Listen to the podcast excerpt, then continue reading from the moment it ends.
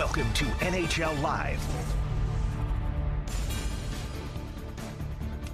Well, it's good to talk about the future of the National Hockey League and the awarding of the Stanley Cup. Since March 12th, the arenas around North America have been dark as most of sports has been on pause with COVID 19. But Gary Bettman, the commissioner, Don Fehr, the head of the Players Association, have come together with a plan that hopefully will see the Stanley Cup awarded sometime this summer or perhaps early fall. Hi, everyone. Mike Tirico, glad you are with us.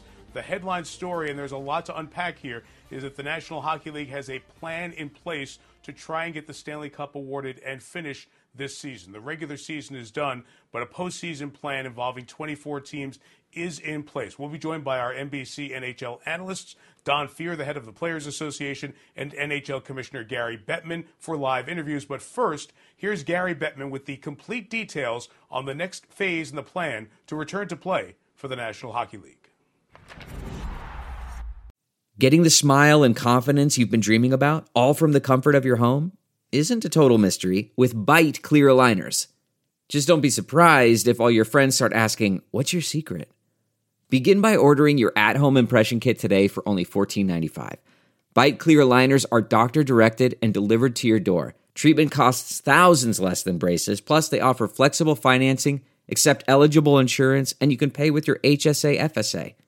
Get 80% off your impression kit when you use code WONDERY at Byte.com. That's B-Y-T-E dot com. Start your confidence journey today with Byte. Good afternoon. I am delighted to be with you today to announce the National Hockey League's plans for our resumption of play, the format of the 2020 Stanley Cup playoffs, and how we will conduct the 2020 NHL Draft Lottery. Before I get into the details, I want to make clear that the health and safety of our players, coaches, essential support staff, and our communities are paramount. While nothing is without risk, ensuring health and safety has been central to all of our planning so far and will remain so. Let me assure you that the reason we are doing this is because our fans are telling us in overwhelming numbers that they want us to complete the season if at all possible. And our players and our teams are clear that they want to play and bring the season to its rightful conclusion. Although we are anxious to get back on the ice, we will not do anything until we are assured by medical professionals and the relevant government authorities that it is safe and prudent to do so. I want to thank Executive Director Don Fehr, Special Assistant to the Executive Director Mathieu Schneider, and all members of the NHL Players Association, particularly players Ron Hainsey, Connor McDavid, Mark Scheifele, John Tavares, and James Van Riemsdyk, who were part of our joint Return to Play committee. It took a great deal of collaborative effort to get where we are today, and their insight, input, wisdom, and passion for our game and its traditions were essential to the process that produced the plan I'll now outline. I also want to thank Deputy Commissioner Bill Daly and league staff and medical personnel who worked tirelessly to craft this plan, and the members of the NHL Board of Governors who once again put aside personal preferences to approve a plan that we believe is fair to all of the teams and our best option under the circumstances. It will enable the best playoffs in all the sports to honor our history and produce a champion worthy of claiming the most treasured trophy in all of sports.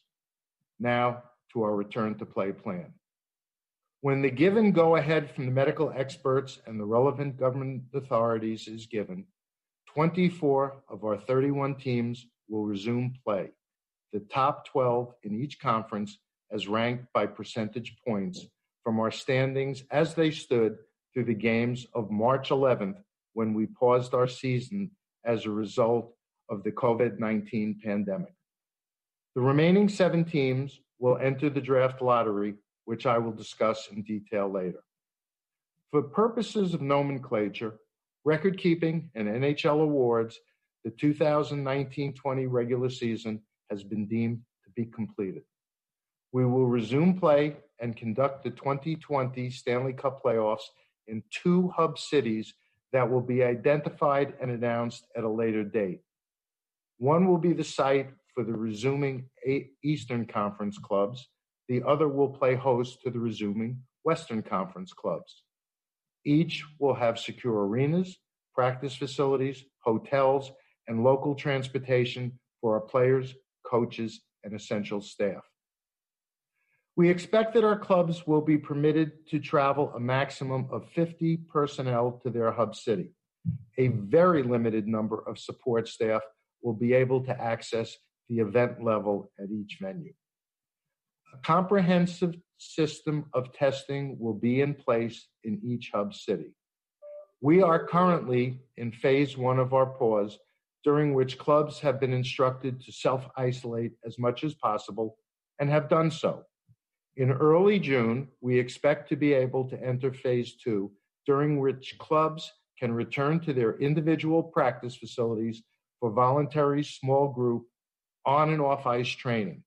Yesterday, we released a comprehensive protocol that will govern how we will operate in phase two. Phase three of our return to play plan will be the opening of formal training camps. The timing of our entry into phase three again will be determined by guidance from medical and civil authorities. While we are anxious to open camps as soon as possible, we don't envision doing so before the first half of July. Finally, when appropriate, we will move to phase four, in which our participating clubs will report to their respective hub cities and we will resume play. Obviously, we anticipate playing over the summer and into the early fall. At this time, we are not fixing dates because the schedule of our return to play will be determined both by developing circumstances and the needs of our players. For various reasons, we are also not announcing at this time which two cities will serve as our hubs. Things are evolving rapidly, and when we decide on locations, we want it to be on the best available information at the time that we need to make that determination. In the meantime, I can say we have narrowed the choices to a number of cities that, as of today, include Chicago, Columbus, Dallas, Edmonton, Las Vegas, Los Angeles, Minneapolis, St. Paul, Pittsburgh, Toronto, and Vancouver. There are no shortage of candidates that can help us do this. Again, the final determination will depend on COVID 19 conditions, testing availability, and government regulations. The top four teams in each conference will claim automatic berths in the first round of the playoffs. They will play intra conference round robins, each playing the other three teams to determine their respective seeds in the first round. These games will be played with regular season overtime and shootout rules, with ties in the final standings broken by regular season points percentage. The remaining eight teams in each conference will play in best of five qualifying round series to determine which four in each conference advance to the first round of the playoffs. The matchups for these series, again, are based on points percentage at the time of the pause. These games will be played with playoff overtime rules. Once the round robin and qualifying rounds are completed, we will conduct conference based playoffs in each hub city. The winners of the qualifying round robins will advance to the first round, with each opposing one of the round robin teams. Since we have endeavored to be sensitive to players' preferences, the matchups for the first round series remain to be set as the return to play committee is still discussing whether to determine them through seeding or via a bracket. In addition, the return to play committee is still discussing the lengths of the first and second round series, and whether the second round matchups will be determined through seeding or via bracket. In any scenario, the conference finals and Stanley Cup final will be best of seven. The sites of the conference finals and Stanley Cup final remain to be determined, although based on what we know today, we expect those series to be played in one of the two hub cities. We believe we can get the qualifying and first two rounds of the playoffs completed in little over a month. Here are the 12 teams that will be resuming play in the Eastern Conference and assigned to Hub City 1.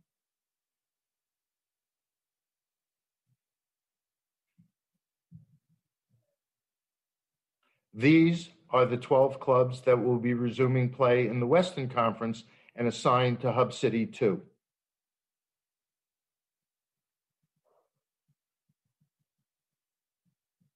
In the Eastern Conference, the top four teams by points percentage at the time of the pause who will play round robin games to determine their playoff seeding are the Boston Bruins, the Tampa Bay Lightning, the Washington Capitals, and the Philadelphia Flyers.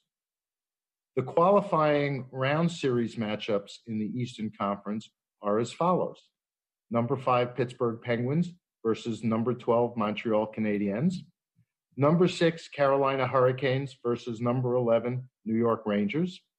Number seven, New York Islanders versus number 10, Florida Panthers. And number eight, Toronto Maple Leafs versus number nine, Columbus Blue Jackets. In the Western Conference, the top four teams by points percentage at the time of the pause who will play round robin games to determine their playoff seeding are the St. Louis Blues, the Colorado Avalanche, the Vegas Golden Knights, and the Dallas Stars. The qualifying round series matchups in the Western Conference are as follows number five Edmonton Oilers versus number 12 Chicago Blackhawks, number six Nashville Predators versus number 11 Arizona Coyotes, number seven Vancouver Canucks versus number 10 Minnesota Wild, and number eight Calgary Flames versus number nine Winnipeg Jets.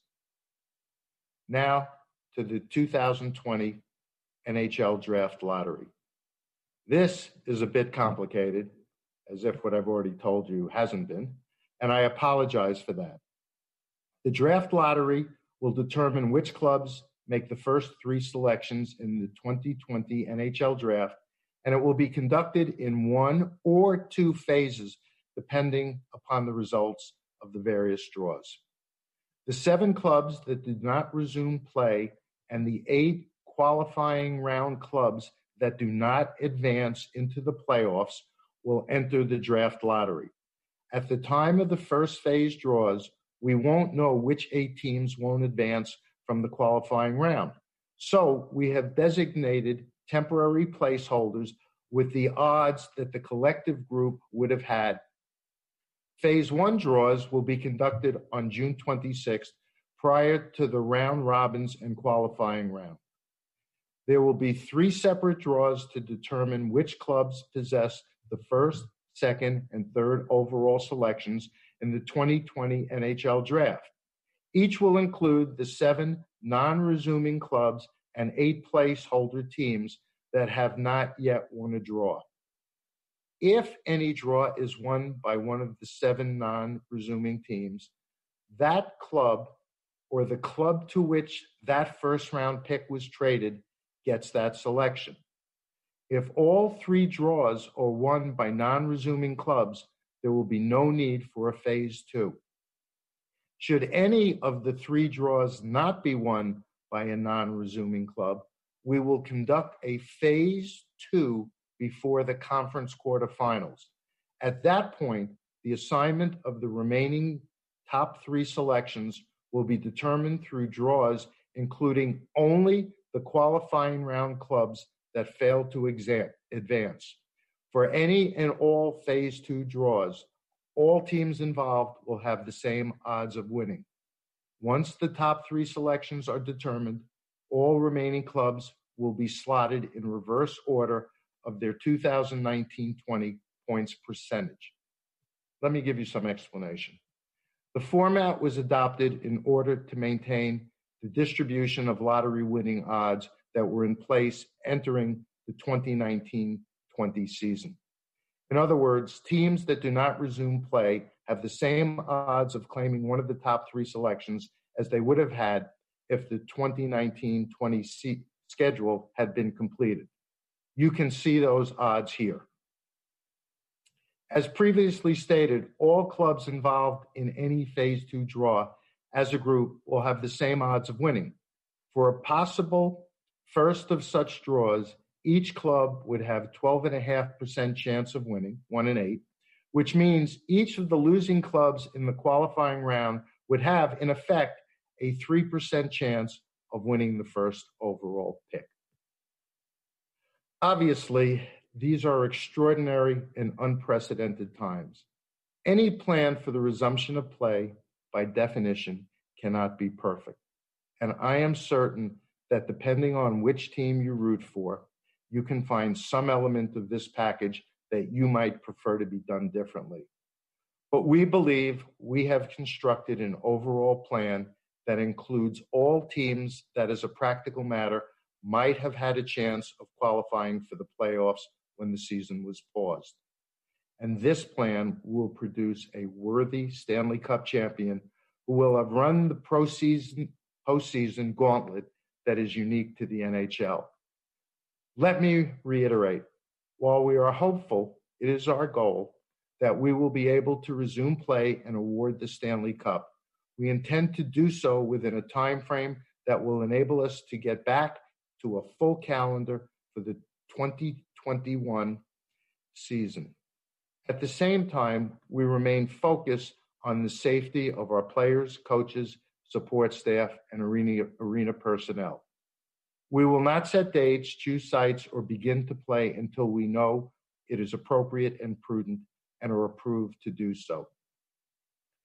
As we seek some return to normalcy, this is an important day, particularly for NHL fans. Since March 12th, we have been hopeful and optimistic that by developing all options and alternatives, we could get to this point. I know I join sports fans everywhere when we say we cannot wait for our players to hit the ice again. And I look forward to the greatest privilege of all, presenting the most storied and coveted trophy in all of sports to the captain of the 2019 20 Stanley Cup champions. Thank you. Okay, so there are the comments of NHL Commissioner Gary Bettman.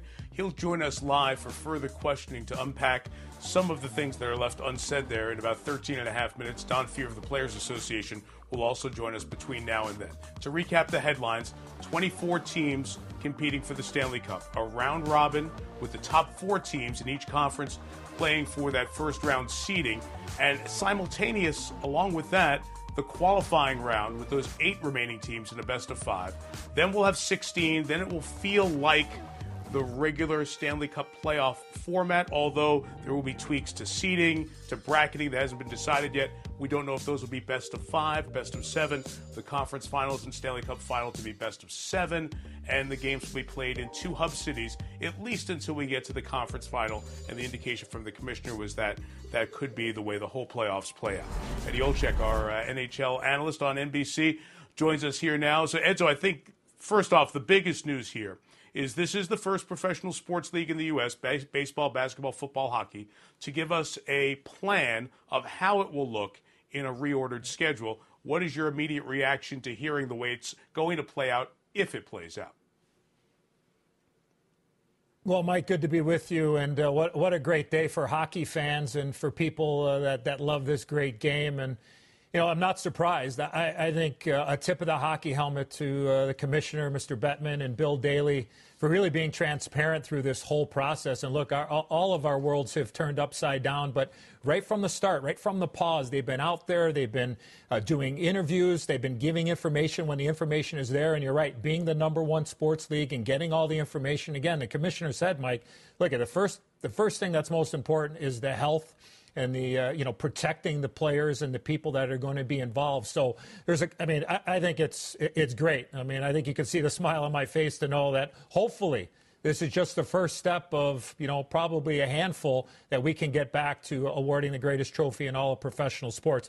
Mike, I just took some notes here really quick. Things that stuck out to me, and I guess maybe questions or whatever, is like, so those top 4 mm-hmm. teams in each conference, when they play, they get that bye and they play those, they play each other one time. Are they taking the point totals from the regular season to, you know, so if a team goes 0 and 3, does that mean they're automatically sitting in fourth when the so called playoffs start? That would be my first question. But phase three, I thought was interesting. The commissioner said not earlier than the first half of July to get back for those formal team gatherings. So that means, look at, yeah, the players will be skating, six to a group, social distancing, however you want to do it. But then you get back to the, no earlier than the first half of July. I know things can change, but I thought that was interesting. You're not going to have everybody back practicing as a team with coaches, nothing earlier than the first half of July. And then the hub cities. You got three Eastern hubs and seven Western hubs. Could we be in a situation where we have two East hubs? Hosting, or could we have two Western hubs hosting, and who goes where? I mean, I, I think there's a lot there, but uh, a great day for hockey. There's no doubt about it. Yeah, when you look at the hub cities that were brought up, 10 in all, three of them in Canada, seven in the U.S. And obviously, crossing the border is not something that is as easy as it normally can be. Plus, you also have cities like Chicago, Los Angeles, and in the state of Ohio in general that were very early in the process could be termed as hotspots for COVID 19. So there'll be a lot of questions to unpack with all of that. Eddie, I just want to get to the expansion, if you will, from 16 teams making the playoffs to 24 to start, and then the round robin to boil it down to 16 uh, people might say, okay, a Montreal, a Chicago, the teams in each conference down at 12, they get into this opportunity to play in the last 16 for the Stanley Cup playoffs. Given the circumstances, and we only played 85% of the regular season, are you okay with those 12 right. teams in each side getting in? I am because, as the commissioner said, look at. I mean, I'm sure there were thousands of scenarios, Mike. When we've when we've talked over the course of the last couple of months, you know, everybody has an idea. Everybody, you know, should you reward certain teams because of the regular season? Should they be on a little bit higher priority? You know, why should teams being down lower in the conference or lower in their division be awarded the opportunity to go? But look at this is uncharted territories, and I think the league put everything up to it. They got the committee everybody's having a voice, and at the end of the day, I think that uh, that they got it right. Now, look at you're going to have some teams that are maybe are on the outside that thought, hey, you know what? We were going good, right? We were we were on the verge. We had a couple of more games. You're always going to have somebody on the outside looking in, but this is uncharted territories, and hopefully we never get back to anything like this ever again. So, yes, I am fine with uh, the way it's going to play out uh, here, at least to start over the first couple of hurdles that we've gotten through here with the uh, the resume the play to play at some point. And we should point out the seeding was done not on pure points, but a percentage of your points for the number of games played. So if you played 70 games, you had 140 points available. If you won 100 of those, then you had 71 and change percent. That's how the point distribution was done. And so stand by. Back to you, Brian Boucher. Rest of our NHL analysts will join us here in a little bit. Still ahead, Gary Bettman will join us at the top of the hour. When we come back, Don Fehr, the head of the National Hockey League Players Association, for the perspective from their side as we talk about the return to play announcement in the National Hockey League on this Tuesday. This is it. We've got an Amex Platinum Pro on our hands, ladies and gentlemen. We haven't seen anyone relax like this before in the Centurion Lounge. Is he connecting to complimentary Wi Fi? Oh my, look at that, he is! And you will not believe where he's going next. The Amex dedicated card member entrance for the win! Unbelievable. When you get travel perks with Amex Platinum, you're part of the action. That's the powerful backing of American Express. Terms apply. Learn more at americanexpress.com slash with Amex. The spirit of performance is what defines Acura. And now it's electric. Introducing the ZDX, Acura's most powerful SUV yet. Crafted using the same formula that brought them electrified supercars and multiple IMSA championships – the ZDX has track tested performance that packs an energy all its own. Unlock the energy and order yours at Acura.com. I think all city was waiting for this for so long. Know how important this is, especially for older people who cheer for Blues for a long time. For the first time in their history, the St. Louis Blues are the Stanley Cup champions. Be part of that first group, but guys don't take that lightly. Well, normally we'd be talking about the aftermath of last night's game one of the Stanley Cup final, which would have started on Memorial Day. But on this Tuesday, we're discussing the return to play in the 2014 format and some of the variables put out there by Commissioner Gary Bettman, who will join us just a little after the top of the hour. The head of the Players Association, Donald Fehr, now joins us for some conversation on the players' perspective. Uh, Donald, let me start with this. There is always the question of when. We don't have the answer to that. A little bit of the how has been put out there now, but if had to be the first hurdle crossed, how robust was the debate amongst the members of your association if they should continue to go down this path to play the rest of this season? I think the debate comes in, in two phases. There is an ongoing if question. Can we satisfy that the health and safety of the players and the rest of the staff and everybody else that would be involved can be protected? Um, and can all the rest of the agreements we need to reach be done? But if you don't have something that you're planning, if you don't have something you can work towards, then we're going to end up getting to a place in which we say, well, all right, we can do it, let's go ahead, and we won't be able to. So you have to do this in, in stages. But as, as Gary said, Oftentimes, I mean, there's never been any dispute that this can't go forward unless the health and safety can be protected of everybody involved. Mm-hmm. Undoubtedly. Oftentimes, the conversation of a league and the Players Association slash union is about the contentious nature. How collaborative was this endeavor between your side and the league? Uh, if by collaborative do you mean was there a lot of discussion? Was it frank? Did it go back and forth? Did people realize that there was a common objective that we needed to try and reach? I think the answer to that, all, all that is, is yes, that it worked out pretty well. And the player members of the committee, I think, really did yeoman's work here. What was the biggest concern of the players in terms of trying to put the structure in place and then the testing part of it, which I think is the most significant hurdle that all sports are going to have to deal with here in the upcoming weeks and months? Well, in connection with the the tournament itself, it was how do you create a tournament which is fair or as fair as can possibly be done under the circumstances when you don't have a finished season and you had teams that had a chance to make the playoffs but would not have qualified as the top 16 as of the day we shut down. Players were really concerned about the integrity of the tournament and still are. So those were the things I believe that uh, dominated their thinking. On the health and safety front, uh, look, there's no question about it. Unless there can be adequate testing, along with all of the other measures that we put into effect just to open up training camps, which we hope to be able to do sometime next month. Uh, sorry, open up phase two, which we hope to be able to do mm-hmm, sometime yeah. next month. Um, those obviously are, are real concerns the training camps would be phase three as we all get used to this new terminology, and that would be at the earliest in early July. As for the testing for the players, and that will have to be robust in nature. Uh, what was the comfort level of the leadership and the players, reps who were a big part of this conversation when they went back to their players on their teams and asked the question, this much testing and uh, really some invasive stuff, taking your temperature every day, putting it in an app before you come to practice. H- how concerned were the players about how deep this will go just to get into the building and get on skates? I don't think they were concerned about it. I think they would have been concerned if we didn't have those kinds of protections in place. Look, they're part of the community. They know what's going on in the world. They want to make sure they're protected, but just as importantly, their families are and everybody else they have to work with and so on. So I think what we've done is, as best we can at this point, design appropriate health and safety protocols. If they need to be amended over time, we will amend them. This is a, a living document, and then we have to make sure that logistically we can actually implement all the steps. That's part of what I meant when I said if we can do all of this, mm-hmm. then this is the format we're looking at. How about isolation from families? What's the concern level with the players there?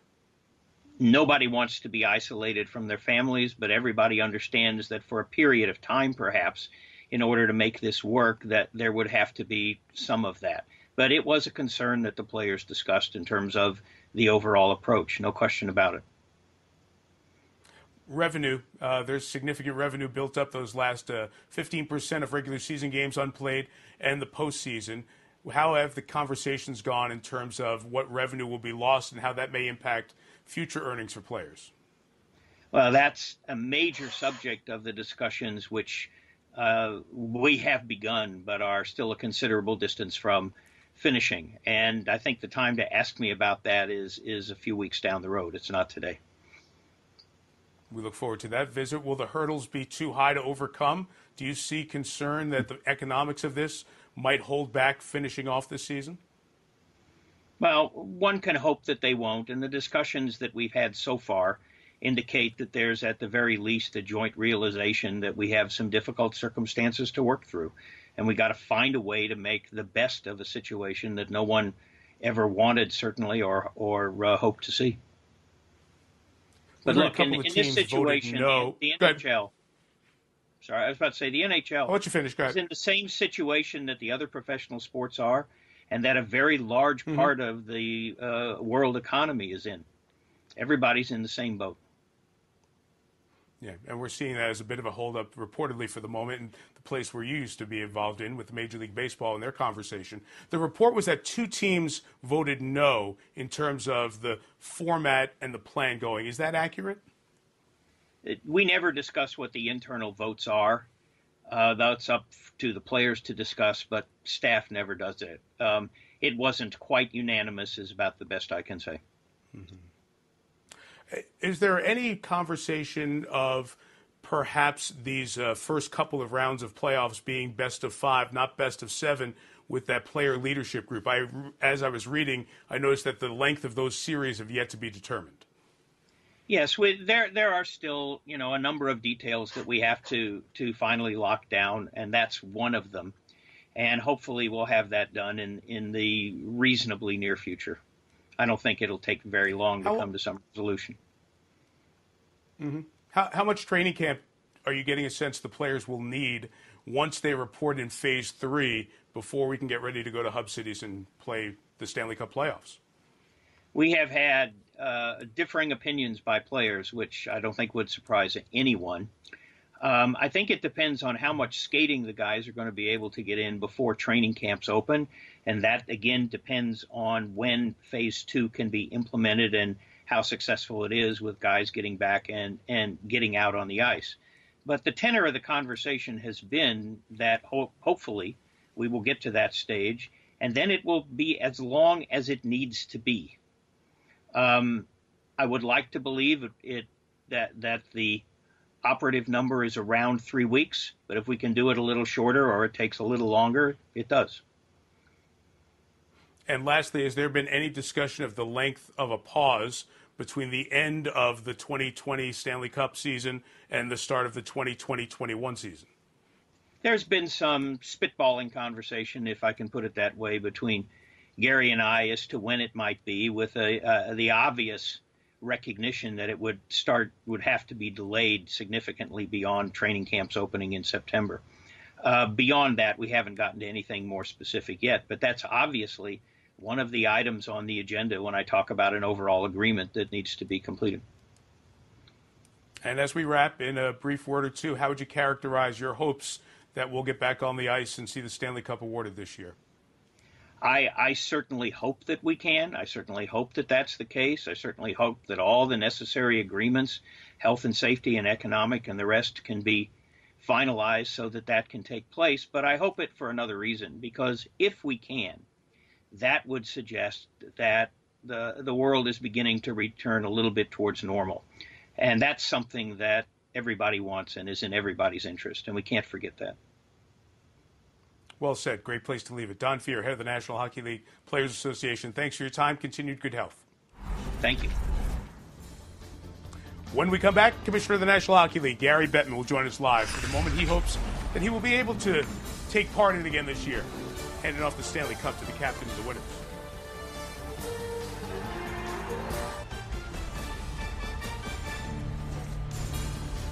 Okay, the return to play for the National Hockey League. 24 teams will restart play, hopefully getting back on the ice sometime this summer. We at least now have a format of that with the possibility of the round robin competition happening first with the top four teams in each conference, then the qualifying round happening simultaneous to that. We'll have 16 teams and then a first and second round with format and series length to be determined. The conference finals and the finals best of seven, all announced by NHL Commissioner Gary Bettman about 40 minutes ago. And the commissioner joins us live to unpack some of this. I could ask you to briefly recap the draft lottery setup, but I think we'll we'll hold that for another time.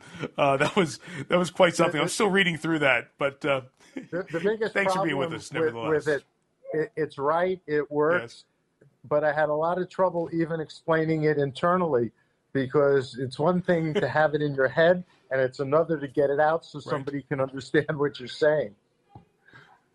Well, and just to read through it, you, you, you get the goal of fairness. I mean, here's the headline Detroit has the number one choice there, and normal just under one in five. But Ottawa, because they have San Jose's pick, essentially has a one in four chance. And after that, there's a lot of things that could happen. So we'll deal with that right. when we get closer to the end of June. Let me hit you with the headline questions that I had. The, the one through four teams in each conference, mm-hmm. when they play each other once, if we get back started, they'll play regular season overtime rules. Will they be accumulating points to determine yes. how they reseed one through four for the 16 yes. team tournament? So yes, and and if there's a tie in the points from that little tournament, we'll use percentage of points from the regular season as the tiebreaker. Uh, the theory was, uh, and this was something we had discussed with the players. It, it, they didn't want to have to play a team that just came out of a qualifying series cold. They wanted some real competition, right. and and this was our way to do it. Uh, this again from the return to play committee that had five players on it. We felt collectively that this made sense to to give them the buy, not put them at substantial risk, uh, and and give them some real competition. So if we can put up the East bracket, maybe this will help everyone understand it.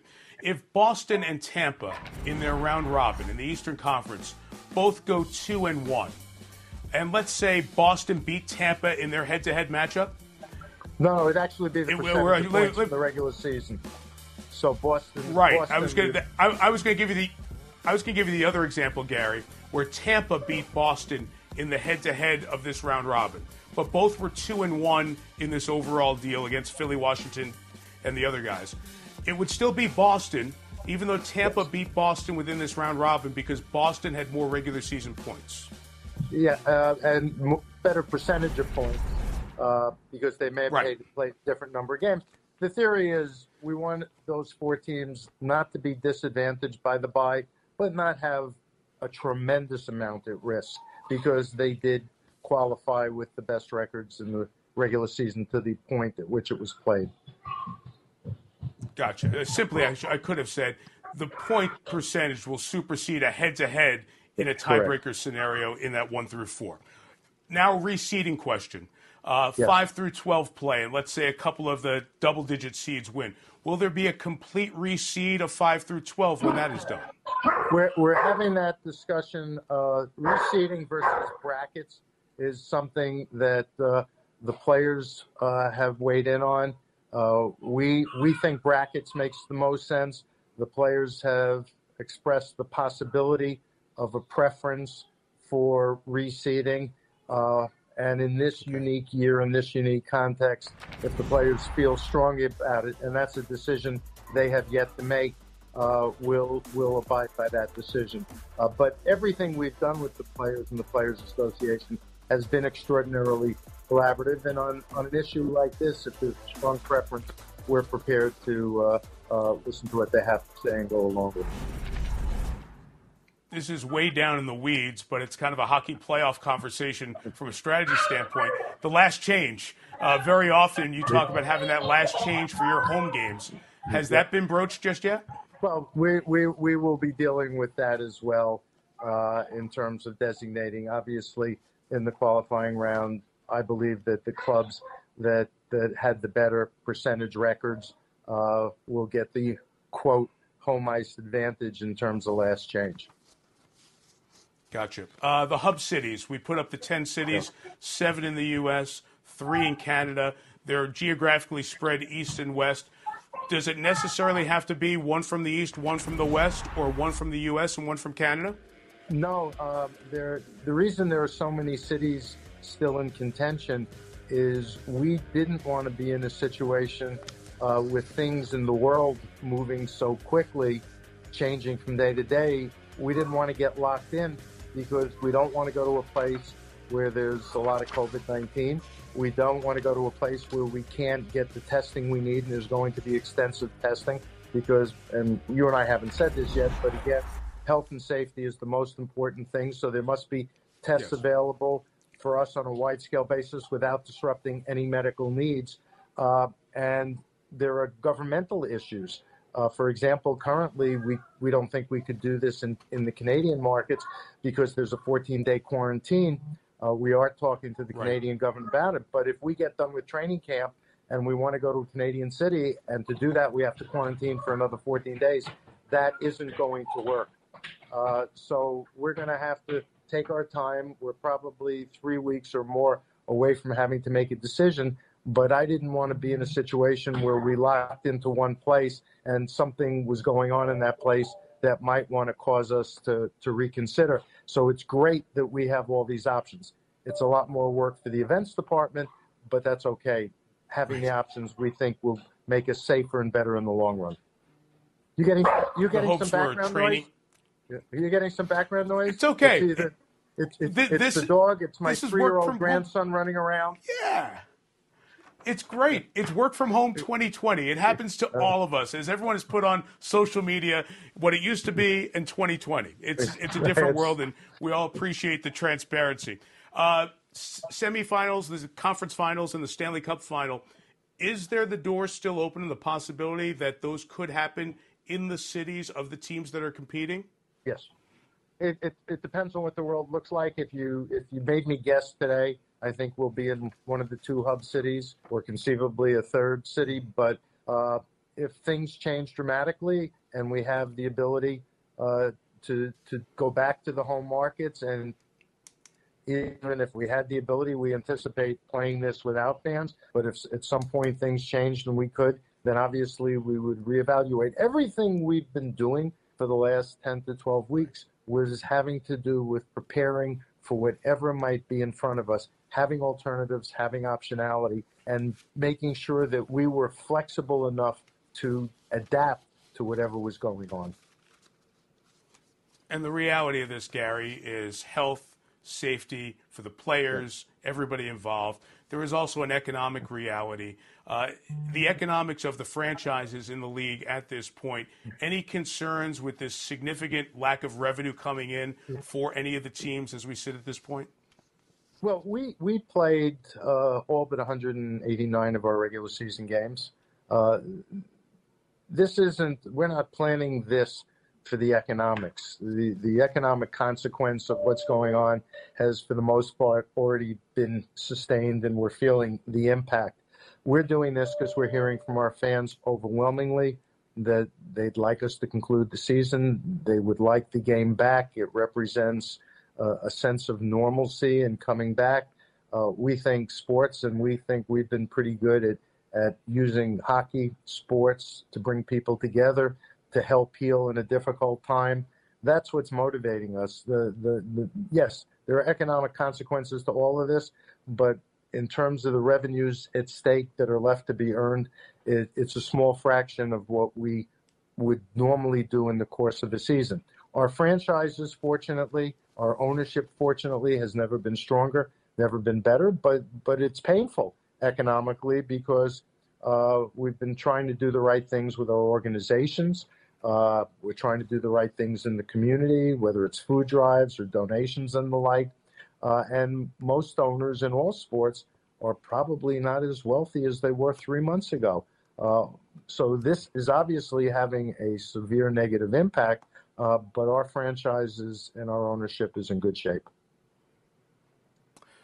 Bravo to you, Bill Daly, everybody in the league, Don Fehr, the players, the players committee, just to have a plan just have something to look at. Obviously, there are still big ifs out there, but it's good to have the conversation. And let's hope we spend summer with Stanley and the Stanley Cup. That would be great. Commissioner, thank you very much. Great. We appreciate your time. It would be great. It would be great to be with you in person. So thank you. We look forward to it. Gary Bettman, Commissioner of the National Hockey League, joins us there. We'll bring our guys back for more perspective on what is out there and some of these matchups, which all of a sudden are pretty spicy, like the Hawks and the Oilers.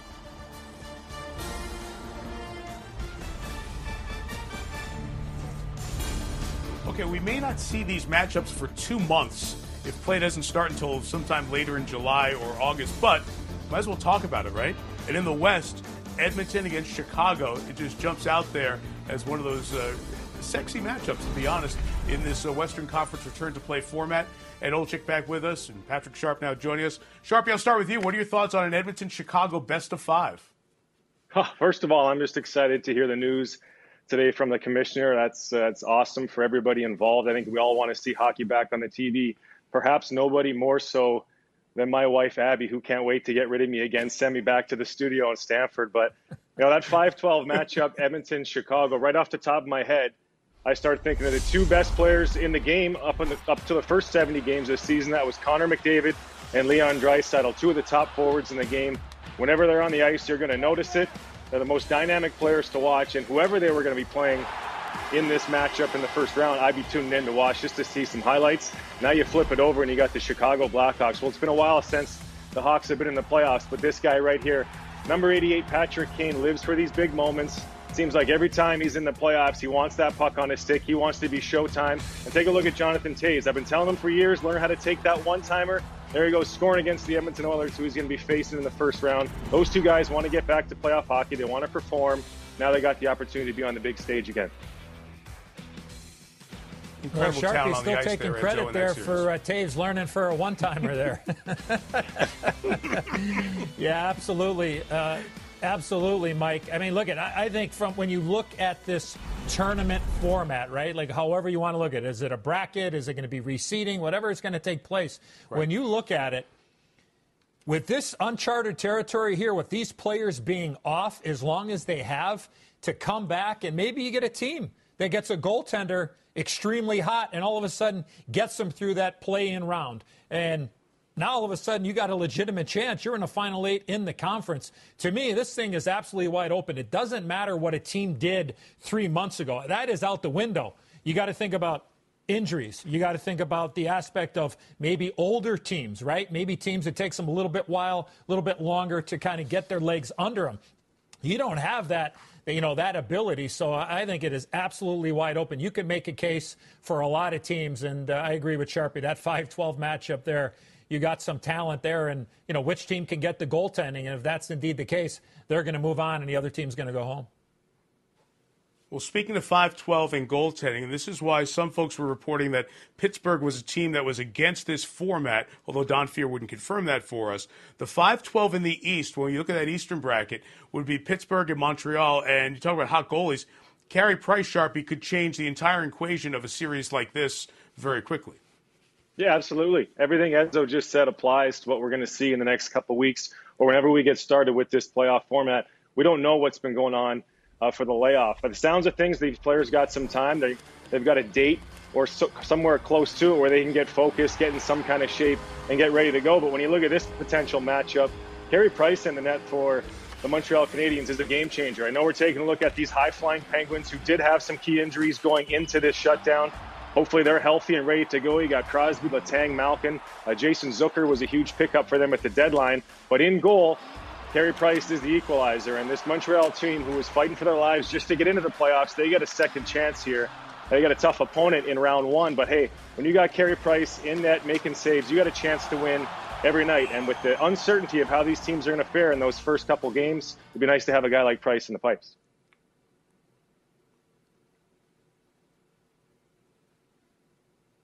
And so the other side of that, another matchup in the East, the New York Rangers, who are at the 11th spot and otherwise would not have been in, but get in, would face Carolina. And we've got the Rangers with multiple options between the pipes. So there's another scenario of a team that wasn't thinking the postseason, now will, and has some options there as well. Yeah, David Quinn has done an amazing job there, Mike, with the New York Rangers. And look, you could, you could argue, and I know the commissioner said, right, that the regular season has concluded, but you could argue that if the Rangers, you know, if we would have went and continued to play the regular season, in my opinion, if the Rangers would have made the playoffs, Artemi Panarin could have been a finalist for MVP of the National Hockey League. That's how good mm-hmm. the breadman has been with the New York Rangers. And, you know, you talk about the young goaltending.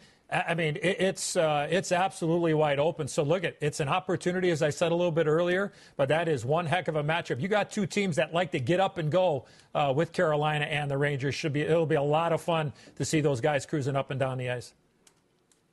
Panarin had a fabulous fe- February. Patrick Sharp, Eddie Olczyk, thank you guys. We appreciate the perspective. We hope to be talking about this for the next two months or so and hopefully get back on the ice. We're back with a final word on this edition of NHL Live in just a moment. Okay, so 24 teams have a chance at the Stanley Cup if all the health and safety hurdles are crossed and covered. These teams will be competing with a best of five for those teams at the top and those four top seeds for each conference. We're playing a round robin to determine seeding going forward and then boil it down. And at two hub cities out of 10 that were named by Gary Bettman today, the opportunity to see an Eastern and Western Conference playoffs go on. Obviously, there's so much still ahead in phase two of just getting six players at a time back to training facilities for just a little bit of ice time. That's the next goal for the National Hockey League. The hopes that training camps will open in early July, and then after some time after that, getting to that format that we just discussed. If you missed any of our interviews with Gary Bettman or Don Fehr, check out our digital or social websites.